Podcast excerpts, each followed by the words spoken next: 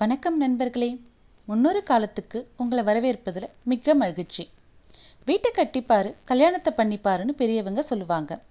வீட்டை கட்ட ஆரம்பித்தாலே அது இதுன்னு ஏதோ ஒரு வேலை இழுத்துக்கிட்டே இருக்குங்க.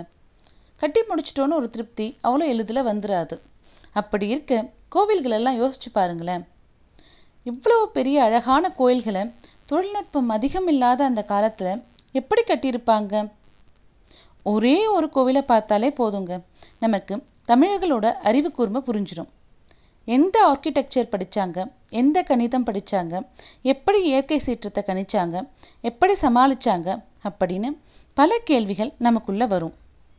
இது ஒரு புறம் இருக்க இந்த தகவல்களை நமக்கு சேகரித்து கொடுத்த வரலாற்று பேராசிரியர்கள் தொல்பொருள் ஆய்வாளர்கள் ஆர்வலர்கள் இவர்களின் பங்கு மிக முக்கியமானது. ஒரு வரலாற்றை நாகரீகத்தை தெரிந்து கொள்வதற்கு இவரவர்களின் பங்கு எவ்வளவு முக்கியம் என்பதை திரு. பாலகுமரன் அவர்கள் அவர்களுடைய உடையார் முன்னோட்டத்தில் சொல்லியிருக்காரு. அவரின் முகப்புரியை அவர் வரியில் உங்களுக்கு சொல்வதே சிறப்பாக இருக்கும் அப்படின்னு நான் நம்புகிறேன் உங்களுக்காக அந்த வரிகள்.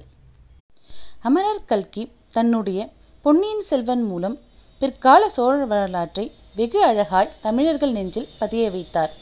அவர் போட்டு கொடுத்த மேடையில் அடுத்த எழுத்தாளன் தன் நாடகத்தை அரங்கேற்றுவது எளிதாகிறது. இந்த நாவலில் ராஜராஜேஸ்வரம் என்கின்ற தஞ்சை பெரிய கோவிலை கட்டிய விஷயத்தை நான் மையமாக எடுத்துக்கொள்கிறேன். சோழர் கால வாழ்க்கை எப்படி இருக்கும் என்று கற்பனை செய்திருக்கிறேன். இதற்கு ஸ்ரீ நீலகண்ட சாஸ்திரியாரும் ஸ்ரீ சதாசிவ பண்டரத்தாரும் எனக்கு துணை. இவர்கள் தமிழ் தமிழர் நாகரீகத்தை தமிழருக்கு காட்டிய தமிழர்கள். சரித்திர பேராசிரியர்கள். இன்றைய தமிழ்நாட்டின் மையம் அன்றைய சோழமண்டலம். அதை பற்றி தெரிந்து கொள்ளாது தமிழர்கள் இருந்துவிடக்கூடாது. அன்றைய வாழ்க்கை இன்று போல் இல்லை. நாம் ஏற்றுக்கொள்ள முடியாத மாறுபாடான விஷயங்களை அவர்கள் கொண்டிருந்தார்கள். இப்போதையும் மீட சாதாரண ஜனங்கள் அதிக நேர்மை நாணயத்துடன் வாழ்ந்திருக்கிறார்கள்.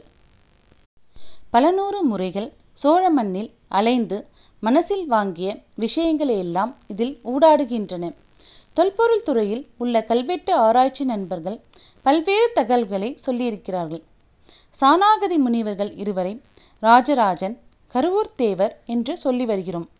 வலப்பக்க சரிந்த கொண்டையும் பெரிய மீசையும் இடுப்பில் துண்டும் கழுத்தில் மணிமாலையும் ஒரு காலை மடித்து உட்கார்ந்தபடியும் இருக்கும். ராஜராஜன் சில படங்களில் சிற்பங்களில் காட்சியளிக்கிறான்.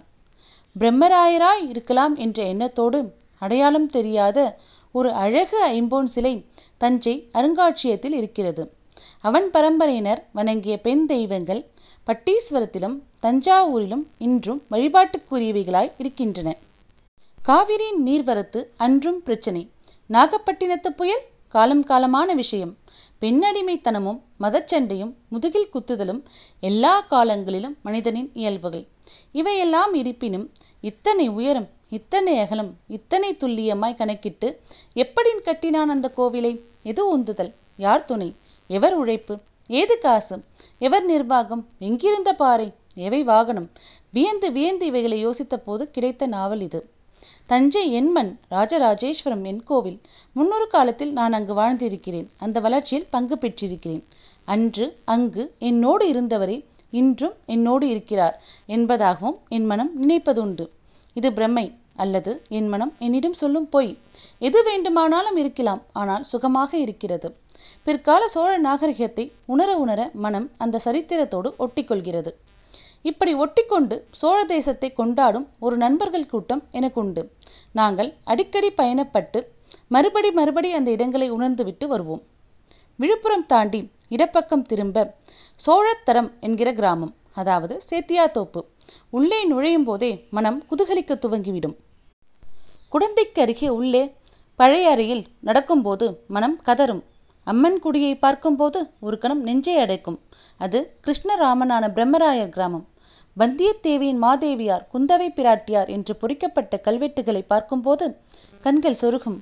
தமிழர் நாகரிகம் எவ்வளவு பெரியது என்பதற்கு ஏகப்பட்ட சான்றுகள் இருக்கின்றன.